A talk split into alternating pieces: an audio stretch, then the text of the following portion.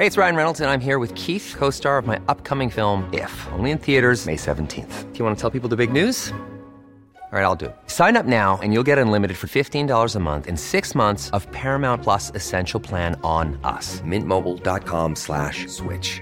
Upfront payment of $45 equivalent to $15 per month. Unlimited over 40 gigabytes per month. Face lower speeds. Videos at 480p. Active Mint customers by 531.24 get 6 months of Paramount Plus Essential Plan. Auto renews after 6 months. Offer ends May 31st, 2024. Separate Paramount Plus registration required. Terms and conditions apply if rated PG. I'm Sandra, and I'm just the professional your small business was looking for. But you didn't hire me, because you didn't use LinkedIn Jobs. LinkedIn has professionals you can't find anywhere else, including those who aren't actively looking for a new job, but might be open to the perfect role, like me. In a given month, over 70% of LinkedIn users don't visit other leading job sites. So if you're not looking on LinkedIn, you'll miss out on great candidates, like Sandra. Start hiring professionals like a professional. Post your free job on linkedin.com/people today. Planning for your next trip? Elevate your travel style with Quince. Quince has all the jet-setting essentials you'll want for your next getaway, like European linen, premium luggage options, buttery soft Italian leather bags, and so much more. And is all priced at 50 to 80% less than similar brands. Plus, Quince only works with factories that use safe and ethical manufacturing practices. Pack your bags with high-quality essentials you'll be wearing for vacations to come with Quince. Go to quince.com/pack for free shipping and 365-day returns.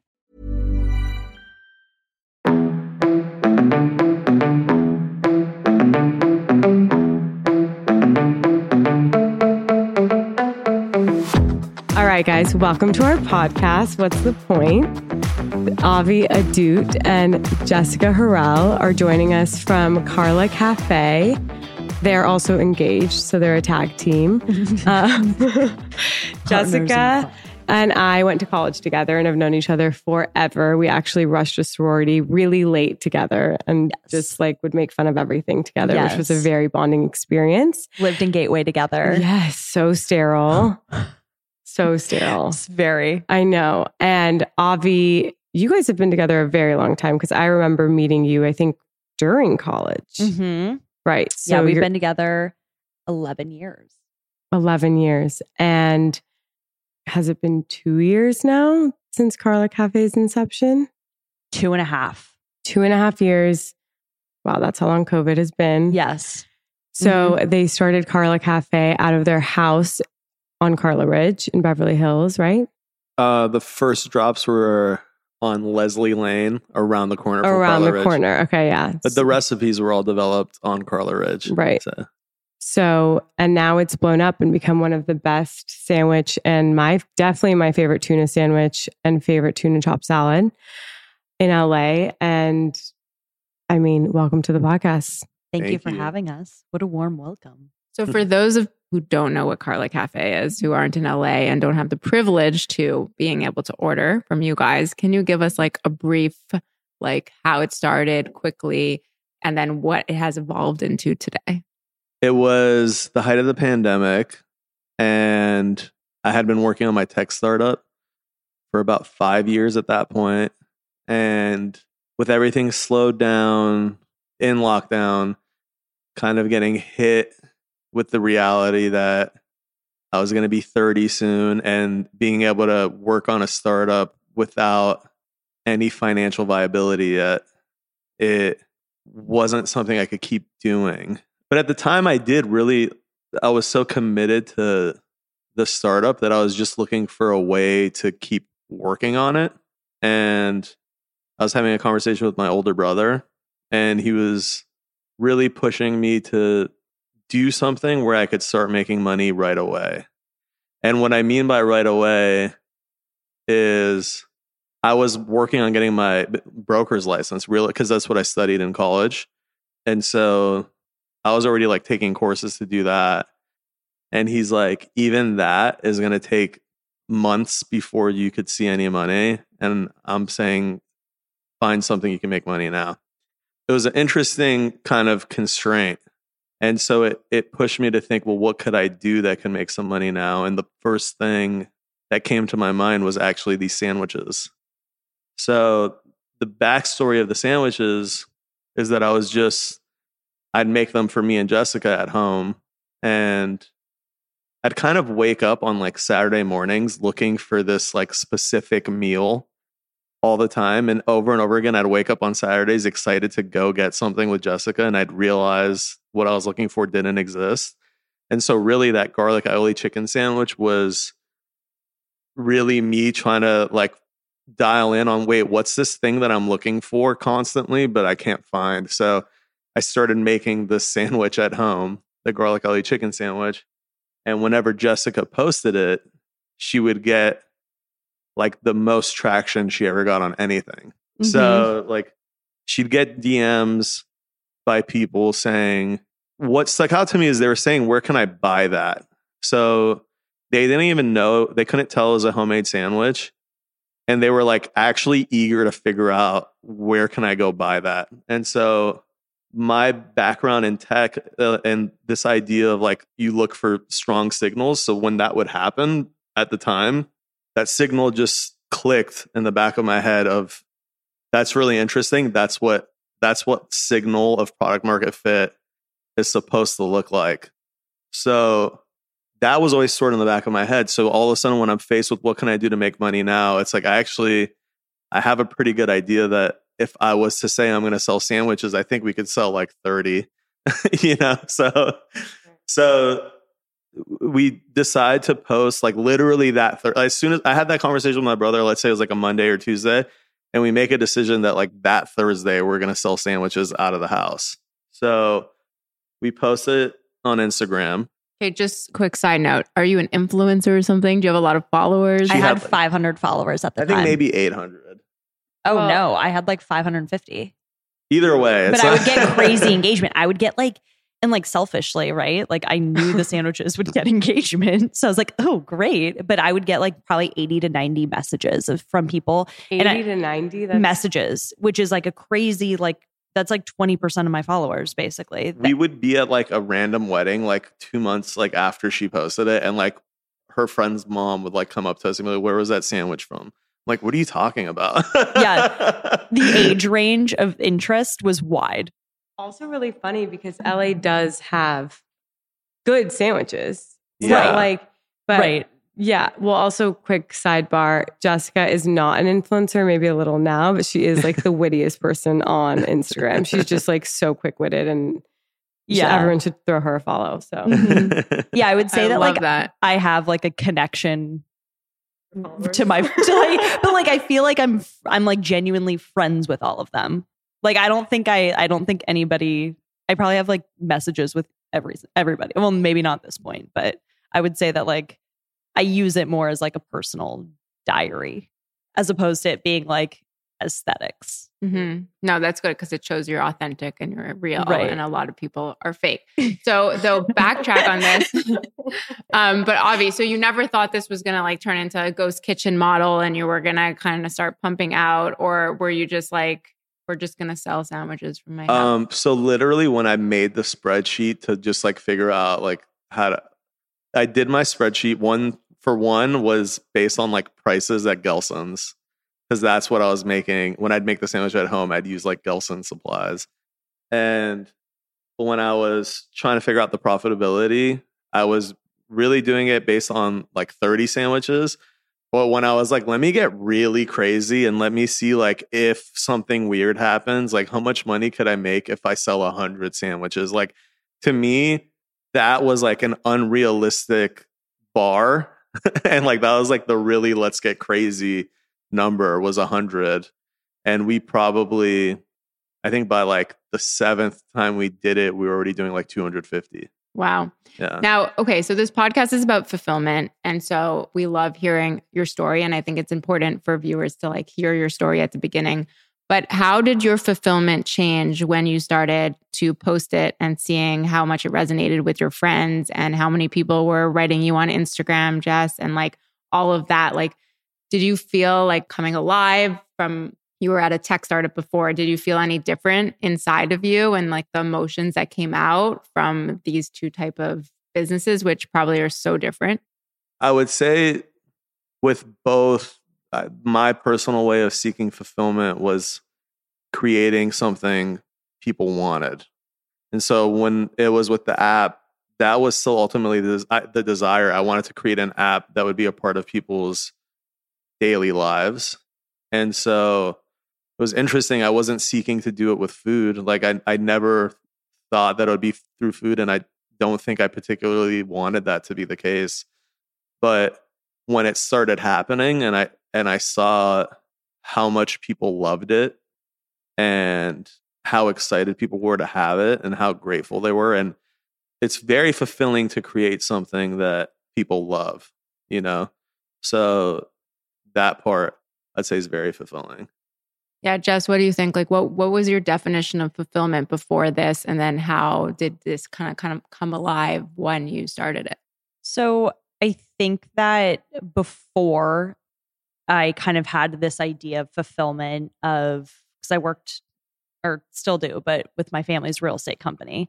And that's very intense. And, you know, there's kind of a lot on your shoulders and you kind of think like, okay, well, you know, I was in the mindset of like, oh, well, when I get this deal or when I get this, then I'll be happy.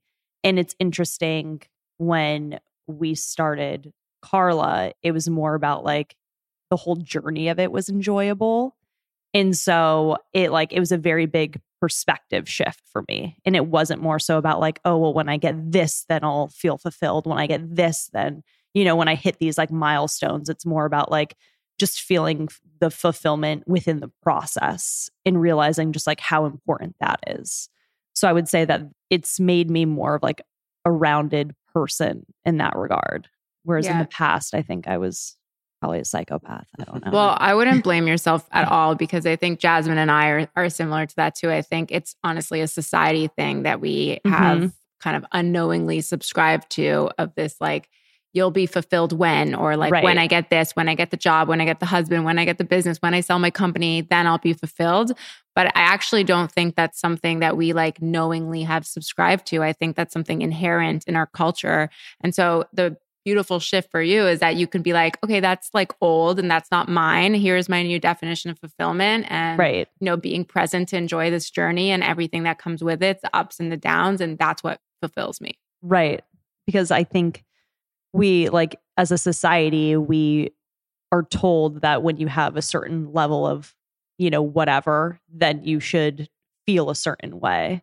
And the reality is I think no matter what, you know, probably the first time that we did the Carla drop-in was like me, you, your mom, and your niece in the kitchen was probably one of the funnest days.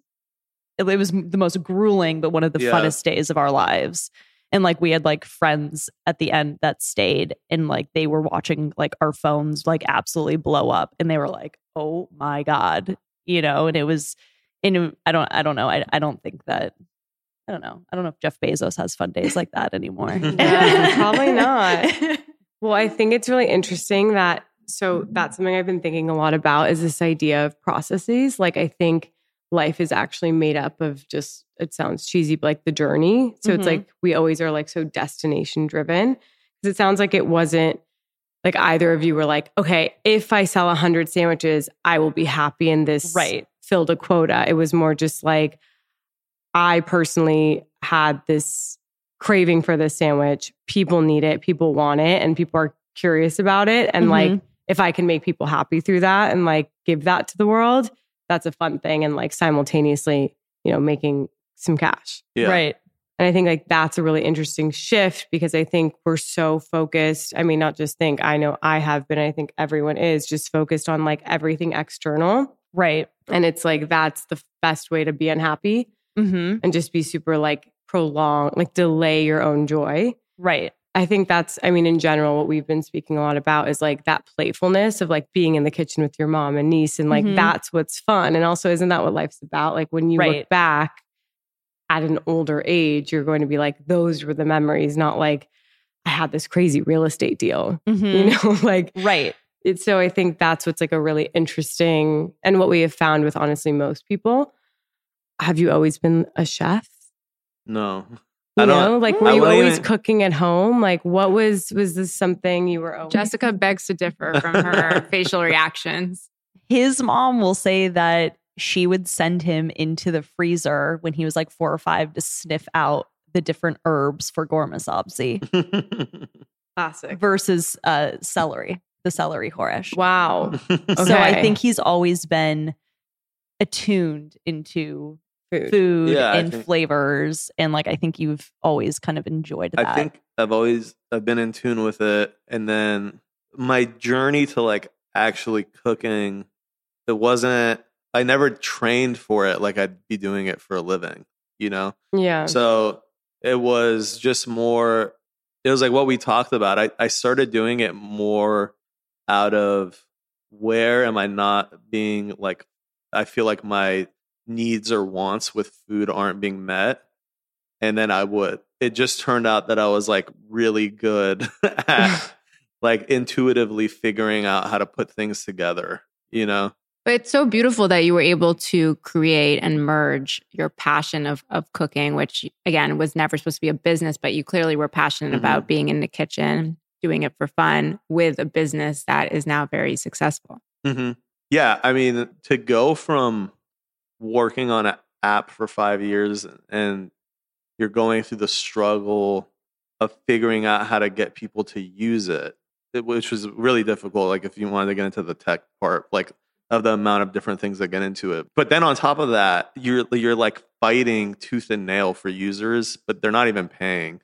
You know what I mean? Right. And then when all of a sudden it switches to you're working on something and I'm making sandwiches that like literally our biggest issue for the first year was like we couldn't make sandwiches fast enough. It was figuring out like how to scale up. And so people wanted it and they wanted to pay me money for it. And then it was obviously just a different freeing feeling to be working on something that people wanted and you were getting money in return that helps you continue to build things out, you know? Isn't it funny how like we lean into the things that feel hard, yet the things that feel easy, we're kind of like, we put away, like exactly what you said, like this felt like so easy compared to the app. You didn't have to like try to get customers all the time who weren't even paying. You literally posted on your stories of 600 followers and people bought, right? And so just like really like leaning into things that feel easeful. Like I don't think life has to be hard if we just like follow like the flow and not resist against things. And so often we're trying to do the practical thing and the right thing based on society, which may be different for where we should be going based on our journey, because that's the easier path. But we think because it's easier, we shouldn't do that. We need to do the hard because that's what we need to do, quote unquote, for society. Yeah. Mm-hmm. I would say that that's true in terms of, well, that was true for what I'm working on now with Carla and with the startup. I was always really good at working on the parts that I liked that felt easy for me, you know, but the tech just posed different challenges. Can you tell us a little bit of the app? Yeah, it was an anonymous social media platform. So it was kind of actually like before TikTok, our feed, it was kind of a TikTok style feed. So when you get onto the app, it's kind of like a For You page. So it shows you one piece of content at a time, the same way it does on TikTok rather than this like timeline. And you don't actually follow people. The algorithm shows you content based on what you're engaging with. And then it's all anonymous. And really that was meant to be freeing because I felt like social media and like Twitter, I think it gets too stressful if you're on the wrong side of things within your particular bubble. It's hard to be honest about your thoughts on different things. It could even be as like simple as like sports opinions or whatever. But if you know that you're like in dissent with your friend group, like there was just stress in social media. So this was meant to be, it was anonymous. And then you could also vote anonymously and you'd see statistics on when everybody's free to be themselves and honest. Statistically, where do people fall on different issues? So you'd see that one piece of content, you'd read it, it would be someone's opinion on something. You would swipe up to agree or swipe down to disagree, and then you'd see statistics. And then it would just be the next post. So, yeah, that's... So working on that for 5 years, were you excited? And I'm also curious to hear how Jess thinks you were then in terms of your mindset and your mood versus now. So maybe you can give like a quick, like, how are your, like... emotions mindset then. And then I want to hear from Jess. And I think it's great that you guys are partners in life and they're engaged now, guys. And just like kind of seeing how as a couple you've grown, but also how individually you've grown. So I would say like it was painful. So like I was driven by passion and love, but there was the duality of, there was a lot of pain working on it because I was using other people's money and I wasn't able to get it to take off. And so I think towards the end, it was a lot of pain. It was a lot of built up pain. But also like I wasn't ready or willing to let it go. So if it wasn't for having a conversation with my brother that had constraints, like I said, of what can you do to make money now? But it was also freeing in terms of there was no expectation that whatever I did, I had to stop working on my startup. It allowed me to just try something else. And so then, yeah, when this was something that Carla Cafe, I'd never had to put a single dollar into, because when we posted the first drop, people Venmo'd us prepaid for their sandwiches. So and then I used that money to go grocery shopping, and then it was profitable since the first day. So that shift of going from that pain of spending money and other people's money and not getting it to work, and then shifting to having something that's profitable from day one that I didn't have to put any money into, that took off a big burden, you know? Yeah, but it's again going back to like something that feels painful to easeful, right? Mm-hmm. Okay, yeah. Jess, let's hear it. There was definitely a shift at that time. Obviously, you know, I would say painful is very accurate. Like you could see it just, you know, day to day, just like that stress. And I would say now that stress is still there, but I think it's because you're now like I think with the sandwiches, you're a perfectionist and you're like, analyze. And like anytime somebody posts a photo, he's like zooming in. He's like, that piece of chicken is cut too thick, you know? And he's like on the phone or like calling his guys and it's like, I need the chicken sliced thinner. Like I had the tuna today and there wasn't enough lime. I could tell, you know? So I would say that the level of stress is definitely still there, but it's shifted from like painful to like passion, if that makes sense, like perfectionism. And given his shift, do you feel that there was a change in your relationship too? Because yeah, definitely. I mean, because we weren't engaged yet when Carla started, and we were also locked down in a home together.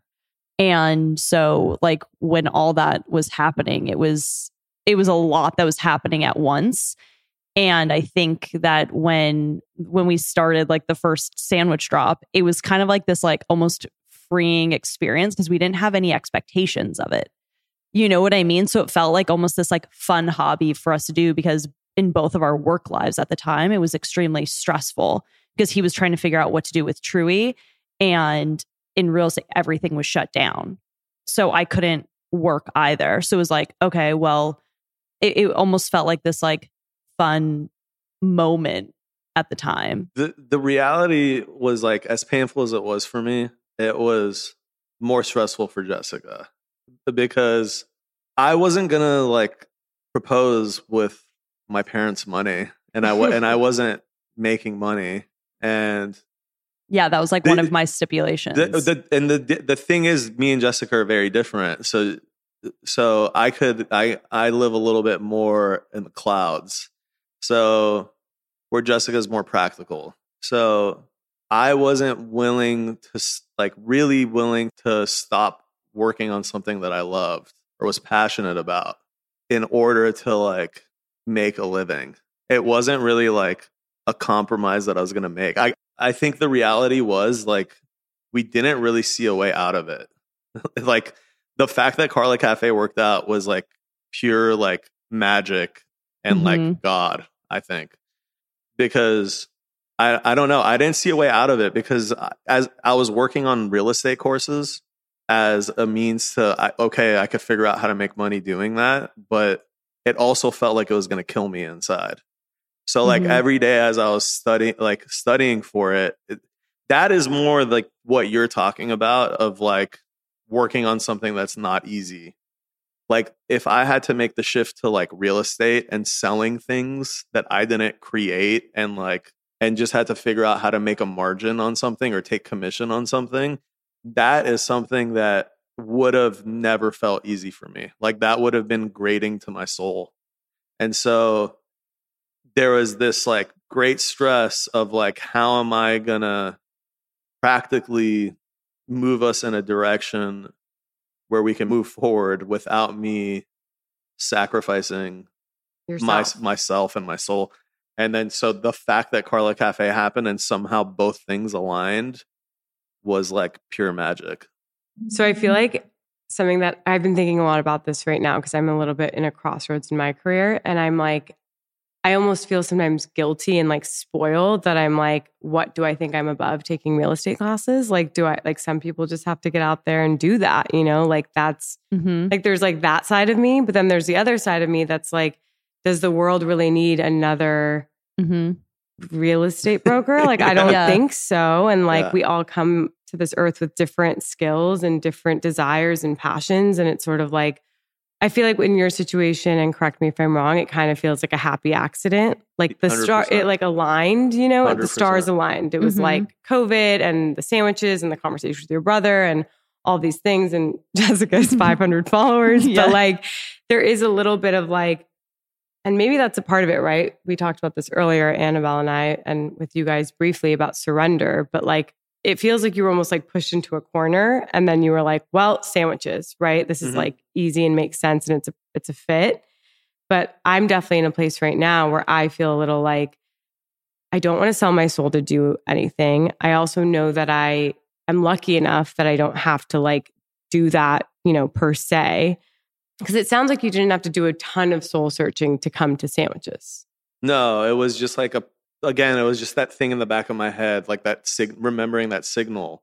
Right. And then it was just being posed with that constraint of like my older brother, who's like an authority in my life, right, in a way, telling me like, you need to do something that's going to make money now. Right. And, and it was this weird thing. But there was other things that had to happen for that to line up. One is COVID. Like at the end of the day, people coming to a house in the middle of the day to pick up sandwiches does not happen. It doesn't happen without lockdown, right? So then you have to remember like things like this that aren't in your control. The other thing was my parents' house on Carla Ridge completely flooded. And that's what, because I was living with my parents, I wasn't making money. So that's what sent us to Leslie Lane. And Carla Cafe, I don't want to get into the details, but I would have never done it out of my parents' house. It was only that two tragedies of like my parents' house completely flooding and COVID that like somehow created the opportunity for that to happen. Yeah. And you know what's funny now that I think of it? So my business actually shut down during COVID, like completely. It's in the travel space airport. So like we launched and then we shut down. And it's so amazing to see like how you also like it could be hard for some during COVID. I mean, we're good now, but all that. But it also like you had an opportunity during COVID, and a lot of amazing businesses were founded during COVID because you guys seized on an opportunity. And like you said, people wouldn't randomly show up to like your house to pick up food, but you saw that because of quarantine, people may, and you seized on that opportunity. Yeah. Yeah, exactly. I mean, there was no good food during COVID. A lot of places were shut down. And people, it was the highlight of their day. But back to what, like Jasmine, what you were getting at in terms of like, I think what you're talking about is that same painful crossroads that I'm talking about. It is like, it's painful because you're trying to figure out that practicality and that self-judgment and potential judgment of like people outside that you might feel. And feeling like you have a responsibility to do certain things that you might not like, but at the same time, you're like, you don't feel like those are things you should compromise, right? Like, totally. And I think that a big part of that is like in an ideal world, we'd be, you know, we'd have school curriculums where it's like, well, you're not that good at math, but you're a really good artist. So let's like foster putting you in that situation, right? And encouraging, like I think about this all the time in terms of like having kids. I'm like, I want to focus on my kids' strengths. Like, of course, you want to be a well-rounded human, but ultimately, like, I don't think I need to know I don't even know how to say what I was going to say, something in algebra. You know, like, I don't think I need to know that if that's not really the industry I'm going into. And you end up having to relearn that stuff later if you're, you know, opening a hospitality business. You're like, I have to figure out the numbers anyway. And like, I think this is like, you know, it's such a cool... It's like fascinating to me that that's like, it was like, oh, sandwiches, right? And maybe Jess, like you could speak to this. Maybe you're like in your mind and speaking to Avi's mom. It's like, no, this has always been something in your, this has like been bubbling at the surface. Like you've been interested in food and like had, you know, like a taste for food and like that culinary touch. Mm-hmm. So it might not be so out of left field, but it is funny how it's like, I feel like we'd actually be in a much better society if everyone was doing things that they loved and weren't compromising. I think actually not only is it not being like nurtured, like what you're saying, I think like for the most part, it gets beaten out of people. I think people lose touch with like, I think most people by the time they get out of school or whatever, like societal pressures they go through, I think most people come out of it losing touch. They don't even know what their core aligns with. I think that's actually a part of what school is designed to do.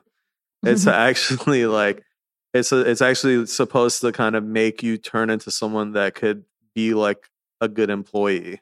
Yeah.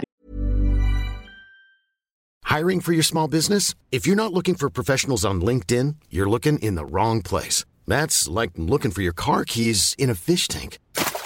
LinkedIn helps you hire professionals you can't find anywhere else, even those who aren't actively searching for a new job but might be open to the perfect role. In a given month, over 70% of LinkedIn users don't even visit other leading job sites. So start looking in the right place. With LinkedIn, you can hire professionals like a professional. Post your free job on linkedin.com/people today.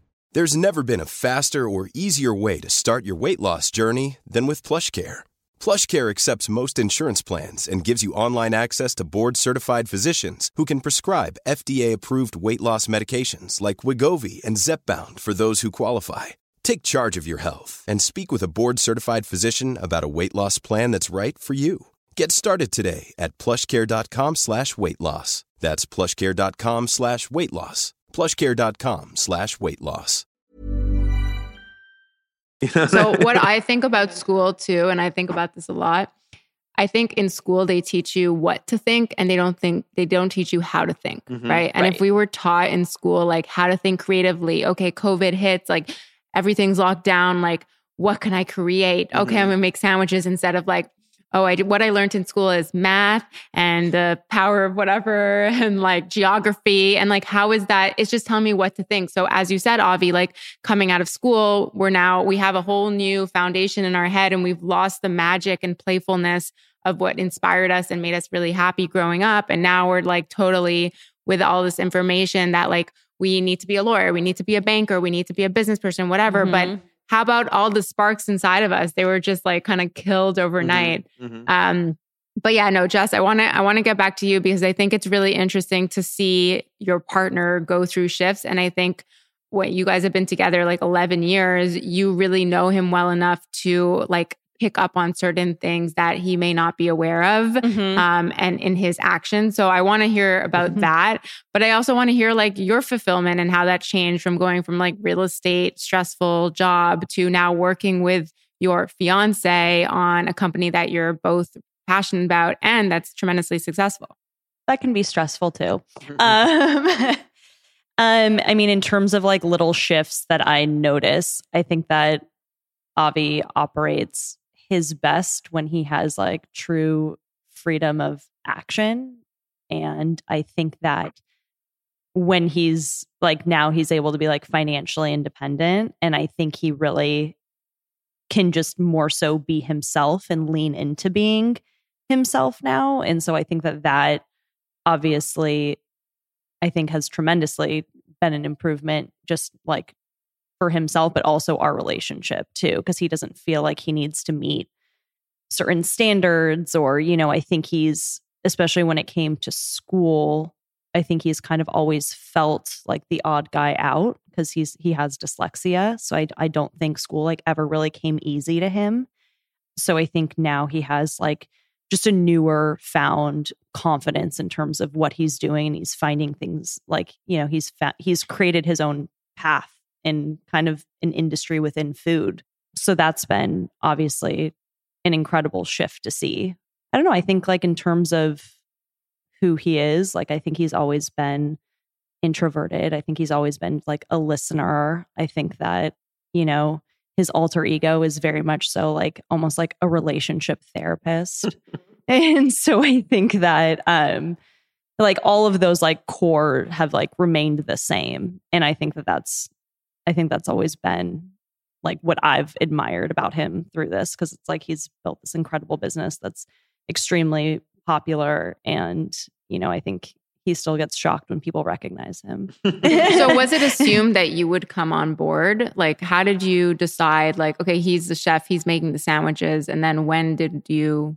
So, I mean, I was just, we were quarantined together. Right. And it was just like kind of us two. So we just kind of had to do what we could with the amount of capacity that we had, you know? And I think that I kind of naturally was like Carla Cafe, the voice of Carla Cafe is like a little bit feminine. So I think I always kind of took on like fostering that community and that voice, which I really like. And so, you know, now we have like a corporate employee. We have like, obviously our team, our staff on hand is like, there's like still our 3 cooks or 4 cooks. And then we have like our front of house people. But in terms of like my role there, it's shifted because there's needed to be like different shifts for that. And I think I kind of just like am the like move with that flow. So like right now, I think where my energy is best is like looking at our expansion plan and like thinking about different locations and stuff. And, you know, which. Well, I would say I always like would turn back and kind of like rely on Jessica with my startup too. Like when I was working on Truey, I think the difference was because of the way Carla took off. There was just a lot more I actually needed her to do. Yeah, that's true. Because she had to fill gaps. Mm-hmm. So like we've both had to like move around and almost do every position. I mean, I was making the sandwiches in the beginning, and mm-hmm. Jessica used to be like one of the main touch points of when people would like random people were showing up and picking up sandwiches, they'd be meeting Jessica in the process. Mm-hmm. And I think that I think people fell in love with us and felt an affinity towards us. And at least a part of that was that touch point with Jessica too. 100%. Yeah. I mean, nowadays you can't build a successful brand without this experience, like this personalization experience, like making people feel part of a community. So I think that is, I know your sandwiches are great, but like Jessica's community aspect and the experience that she made people feel and the bags, like everything like that, like I think it really helps the brand. Like I don't think you can have amazing sandwiches and have it take off if the experience of getting the sandwich and how you feel when you eat it and being taken care of and the personalization and the brand voice and all mm-hmm. that, if that isn't like exciting and top notch, then you just have a sandwich. Yeah. Well, that was the other cool thing about like creating this in COVID is because the way I am is I don't really care about conventions of how things are done. And so COVID allowed me to figure out, okay, in this state of the world, how can we create a system for selling sandwiches and picking up sandwiches that makes sense in like that world we were living in the moment? And it was something that I got to just like create from scratch. You know, and so there is no convention of like a restaurant or anything that I had to follow. I literally just like created my own, you know, and that was fun. And now that I think about it, I guess because we were locked down, that was probably like the few human interactions outside of your pod mm-hmm. that you were having. Yeah, mm-hmm. exactly. Right? Like I remember being at our friend Sienna's house one time, like socially distant, and then being like, okay, we're going to go pick up our Carla. Mm-hmm. Like, it's just like such a funny time, but I guess that is like that was a like very the event for the day. Totally. Yeah. On a more personal level, like about your guys' relationship and how it's, I guess, shifted through now working together. Do you feel like this has added an element of playfulness that you get to like do this, or is that like maybe at the beginning and now it's more of a business and it's some days? Because it sounds like you guys are like still having fun ultimately, right? Mm-hmm. Mm-hmm. Yeah.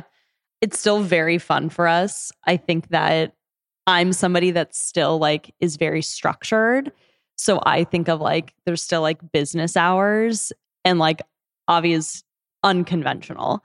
And so like, it'll be like 11 o'clock at night and he'll just like bring up whatever, you know, like I think that they were adding too much avocado today. And I'm like, okay, that's really great. It's 11 o'clock at night. So I think that like learning that balance of like laying in bed and watching a TV show or whatever. Yeah, it's like boundaries. It is like creating boundaries. And I'm like, I have like the conventional boundaries and he doesn't. So like learning that has been like more so like just getting that stress out. Because that caused, like for him, it's like fun for him to talk about, you know, and which makes sense. But I'm like, okay, great. But this isn't work hours right now, you know? So I think that still making it be playful for me looks like it having boundaries in terms of when it's, and having like a true balance. So we just implemented like Sundays are now our Shabbat where we don't talk about work. Starting like sundown on Saturday to sundown on Sunday. Yeah. We don't talk about work. Good. Yeah. Yeah. So I don't on Saturday night to Sunday night, I don't allow myself to think about work. It's been good because you it actually helps go into like Monday with like more vigor. Cause I realized like the way that I was thinking about work all the time, maybe it wasn't productive.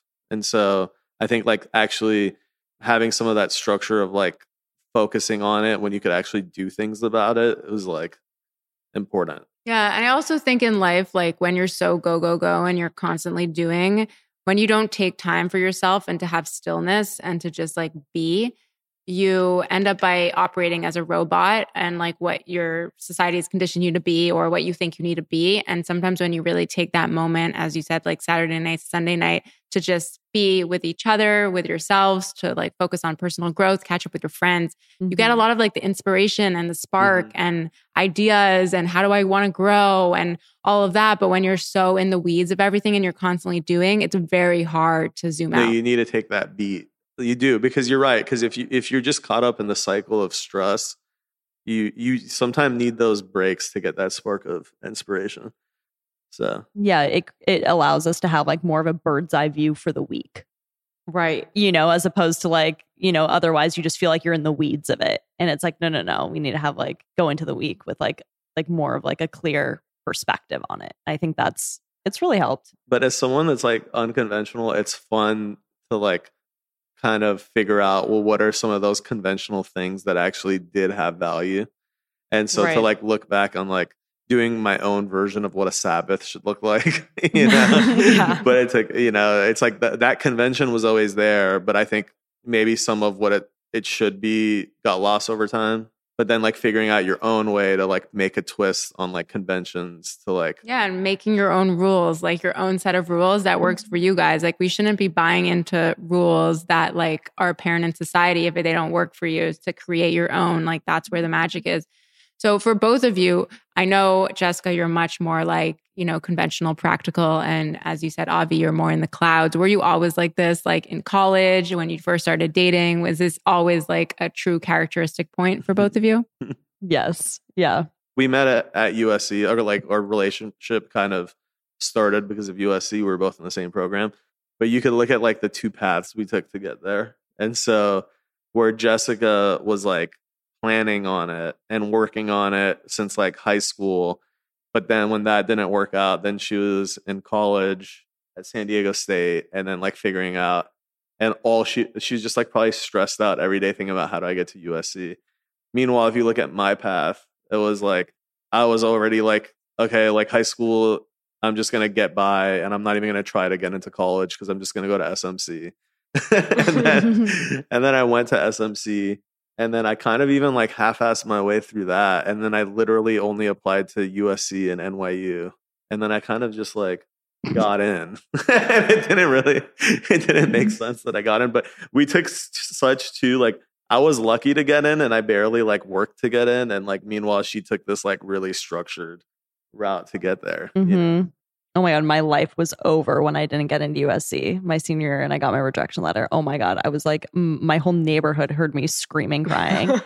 And then I was like, okay, then I'm going to like create a plan. And I like knew I wanted to like do the real estate school at USC.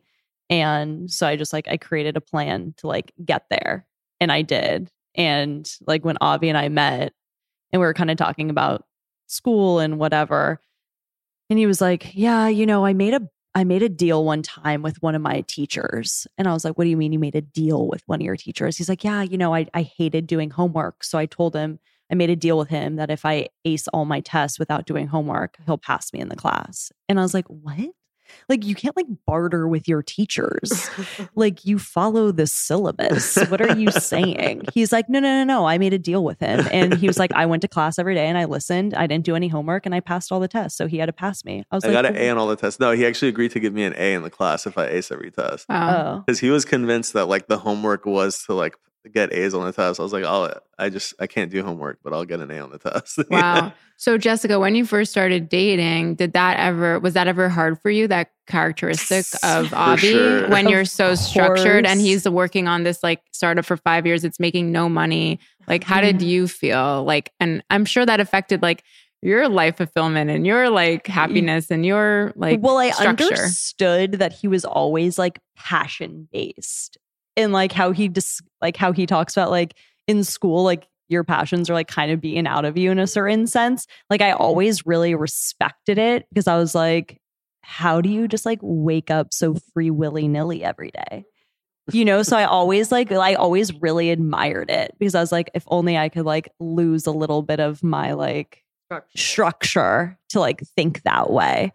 You know, so I always really admired it. And I always understood that was like very mission driven for him. Whereas like my real estate path, it made sense because it was like I was going to go work for my family business, you know? So it was just kind of like something that I always thought that I'd do and that I enjoyed. And like I saw my grandma do it and my dad do it. And like I really enjoyed it.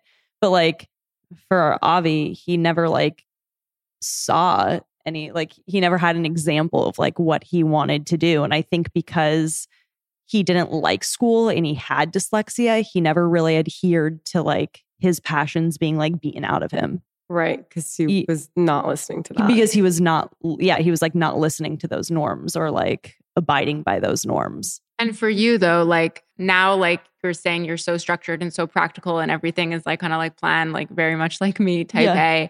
But now, like, you know, you're running Carla Cafe and you don't know what's going to happen tomorrow. And it is still like a startup, right? Yeah. And so how did you go from this like very structured, like, you know, I know what's going to happen next type thing, like salary type thing versus like a true startup where you don't know what's happening next and it's very unconventional and you're actually leaning towards your partner, Avi's, like, you know, bread and butter, which is the unconventional and like all the things just like happening versus what you typically are used to. So a lot of anxiety attacks. But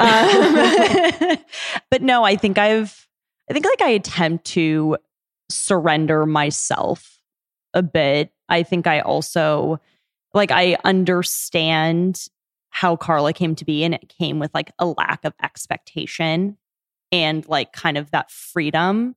So I try to like keep that into perspective. And I think that's important. And then I also like, I try to have like moments of structure within my day to like keep me grounded. I'm like pretty adamant of like get up, like make the bed and like vigorously go on my walk. Right. You know, to like kind of like. Yeah. She still finds her pockets of structure within it. Yeah. I guess, my question, and this is kind of what you mentioned earlier, Avi, about self-judgment, because I feel like that's a huge blocker of creativity, right? It's like judgment. Like the minute you start judging yourself, you're like, I can't do this. Right. Even with this podcast, we were like both at a crossroads and we were like, what are we doing with our lives? We have everything, but we don't feel like we're doing anything in the world and whatever. And I think a lot of people come up against that. And we wanted to create this podcast. And at first we were like, it's vulnerable to start anything, you know, like doesn't matter what it is, a tech startup, food. It doesn't matter what it is. It's vulnerable even to post like, I'm a broker now. Like all of that's very vulnerable, especially given that we're in like a very public time. Yeah. Like everyone's posting what they're doing, and that is a way to be successful. Mm-hmm. I guess what I want to know is like coming off of what you were just saying, do you think COVID for both of you helped be like, well, there's no expectations, so there's really nothing to lose? And then second, like today, now that you're working on this and it's not this structured path, is it like, did you feel like you have to kind of let go of some of your expectations of like, this isn't what I pictured for myself, but it's actually much better? Because it takes a level of vulnerability to be like, I'm going to start selling sandwiches that I'm going to make at home. Yeah, that I think like it being in COVID definitely helped, because I think that like first post that we made and we each put on our pages, we were like, you know, I think a thought definitely crossed my mind of like, oh my God, like people were following me, like what the fuck is she doing? You know, like what? It's so normal. You know, and I just kind of had like a moment of clarity, and I was just kind of like, whatever, like this is fun, you know, we're gonna have fun with it. And yeah, it was easier because we were aware of the insane feedback we were getting from like the first time. You had some validation, like beyond. So like, yeah, ultimately we understood we were selling sandwiches, like how prestigious is that? Mm-hmm. But like ultimately, like when we knew that, like when we're posting about selling 200 sandwiches the next day and we're selling out in a minute, and we know that like people are like fighting to get something we're creating, like ultimately, like we just focus on that part, you know? Mm-hmm. Yeah. Focus on like the outside, like the validation from, you know? Yeah. I think that we get like, because we are in such like a public arena and we know who like likes our posts or who comments and who gives support and whatever. I think that we always just, I think it was a lot easier because we had each other. And so like we could always have like honest conversations. We were always there for each other, but also like just keeping that perspective of like big picture of like, okay, well maybe like some friends aren't supportive of it, or I could tell that they like can think one way or another, but that's great. We just sold out 200 sandwiches within 3 minutes. So like, I don't know, jokes on them, I guess, you know? So like kind of having that perspective, but I will say it was definitely easier having each other. Every friend did eventually come around, but we remember which ones took longer to. But isn't that why that we can't rely on external validation to make us happy, right? So again, it comes from internal validation, and we talk about this with like influencers or people who are in the spotlight a lot, and it's similar for your business too. Just because someone doesn't like you, or you got a hate message or whatever, or you may get like 1 million likes on your post or whatever it is, like that can't sway you like to your highs and lows. You need to find this like place within you that is calm and balanced. And no matter what happens in the social eye, the external validation does not change how fulfilled you are internally. Completely agree. That's hard. It's hard, but it's hard. Like, it's the only way to do it. I still don't do it like perfectly, you know? Right. It's a work in progress. Yeah. It's like, it's really hard. It's really hard to like maintain that perspective, right? And like, I don't know, I think it's easy to go back into the like, just feeling like the self-judgment or like, what are people going to think? You know, I think it's difficult. This kind of perfectly segues into one or two last questions. Okay. The first is, so like the purpose of this podcast is we're kind of trying to debunk what social media teaches us, right? Like we're trying to be like everything, it's like all about, you know, showing off what you have. Everything looks great on paper, but like we don't want to show, you know, that everything's bad, but just like that you still go through stuff. Yeah, exactly. So if you can think of any, like, I feel like you guys just mentioned one, but the fallacy, any fallacies or anything that you want to debunk that you're like, this is what it looks like, but it's actually not like this. Fallacies of starting your own business, working with your partner, like anything. I think the fallacy of, I don't know how else to put it, but you know how people constantly posting like how busy they are. Oh my gosh. Yes. This is hustle culture. Yes. So and it's bad. Like, yes. The hustle. So I hate even saying the word, like it makes me so feel so cringe, and like, the hustle culture.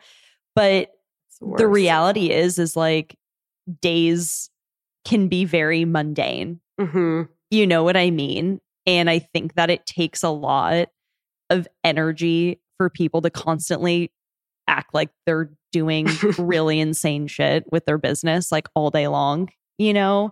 And I think that like the amount of energy that it spends to like try to make that a perspective and post about it, I think is crazy. Yeah. To glorify like productivity. Like yes. You have to be so productive all the time, right? When we just talked about that on like Saturday nights to Sunday, you have time with no work and you come up with so much inspiration and, you know, vision for your company. Yes. Yeah.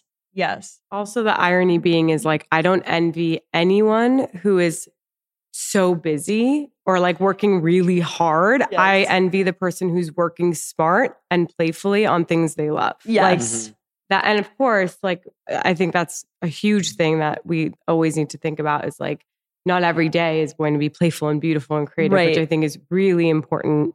And honestly, the first time anyone has said that in our 5 or 6 episodes. So it's great.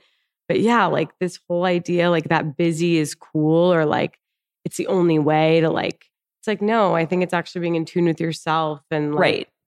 Yeah. And I think it's also about like just self-consistency. And I think that's something that like I struggle with myself because you definitely get highs based off of like cool moments, right? But I think it's about not getting too highs on the highs and not getting too lows on the lows. And it's just about like maintaining consistency. And I think that's like probably the biggest part about even just having that fulfillment as well. That's the hardest part. Yeah, I think, I don't know. I guess everyone's like perception of our business would be different, but like just the sense that there's always stress.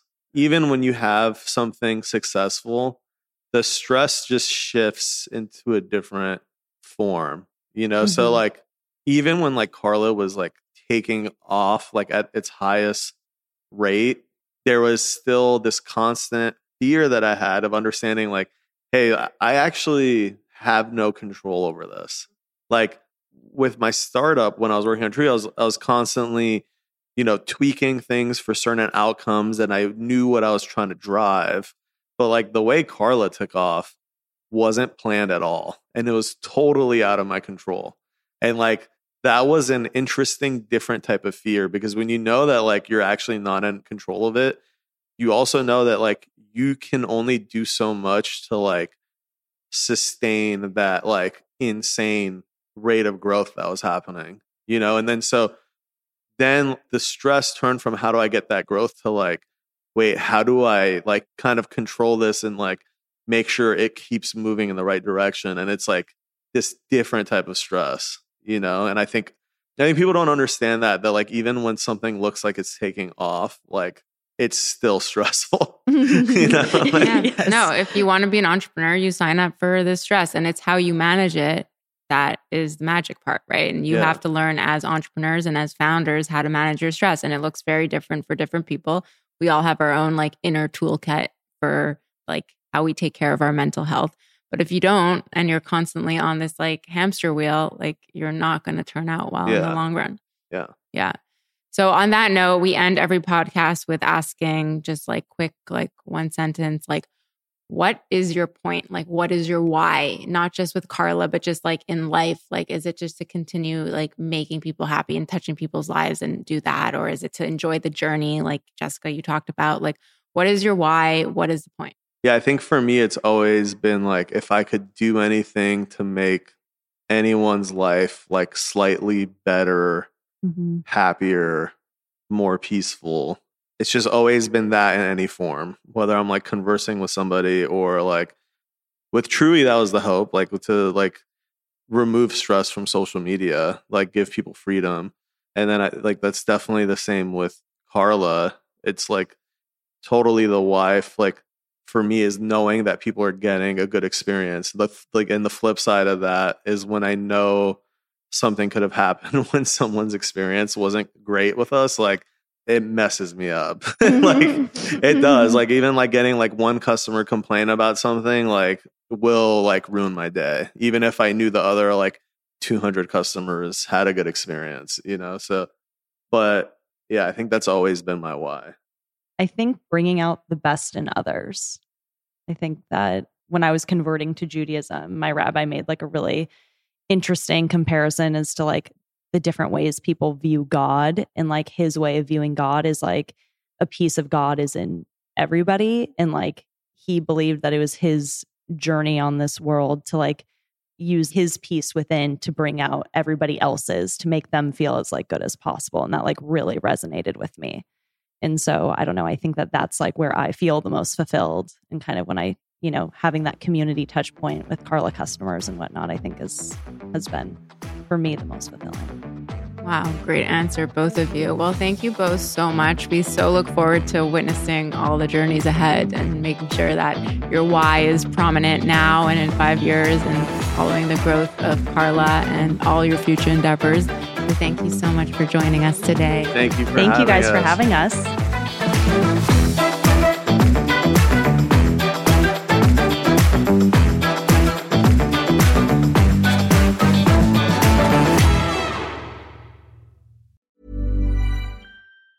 Mom deserves the best, and there's no better place to shop for Mother's Day than Whole Foods Market. They're your destination for unbeatable savings, from premium gifts to show-stopping flowers and irresistible desserts. Start by saving 33% with Prime on all body care and candles. Then get a 15-stem bunch of tulips for just $9.99 each with Prime. Round out Mom's menu with festive rosé, irresistible berry chantilly cake, and more special treats. Come celebrate Mother's Day at Whole Foods Market. Even when we're on a budget, we still deserve nice things.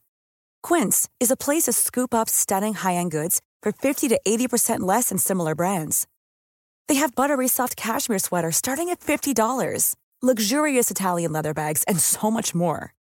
Plus, Quince only works with factories that use safe, ethical, and responsible manufacturing.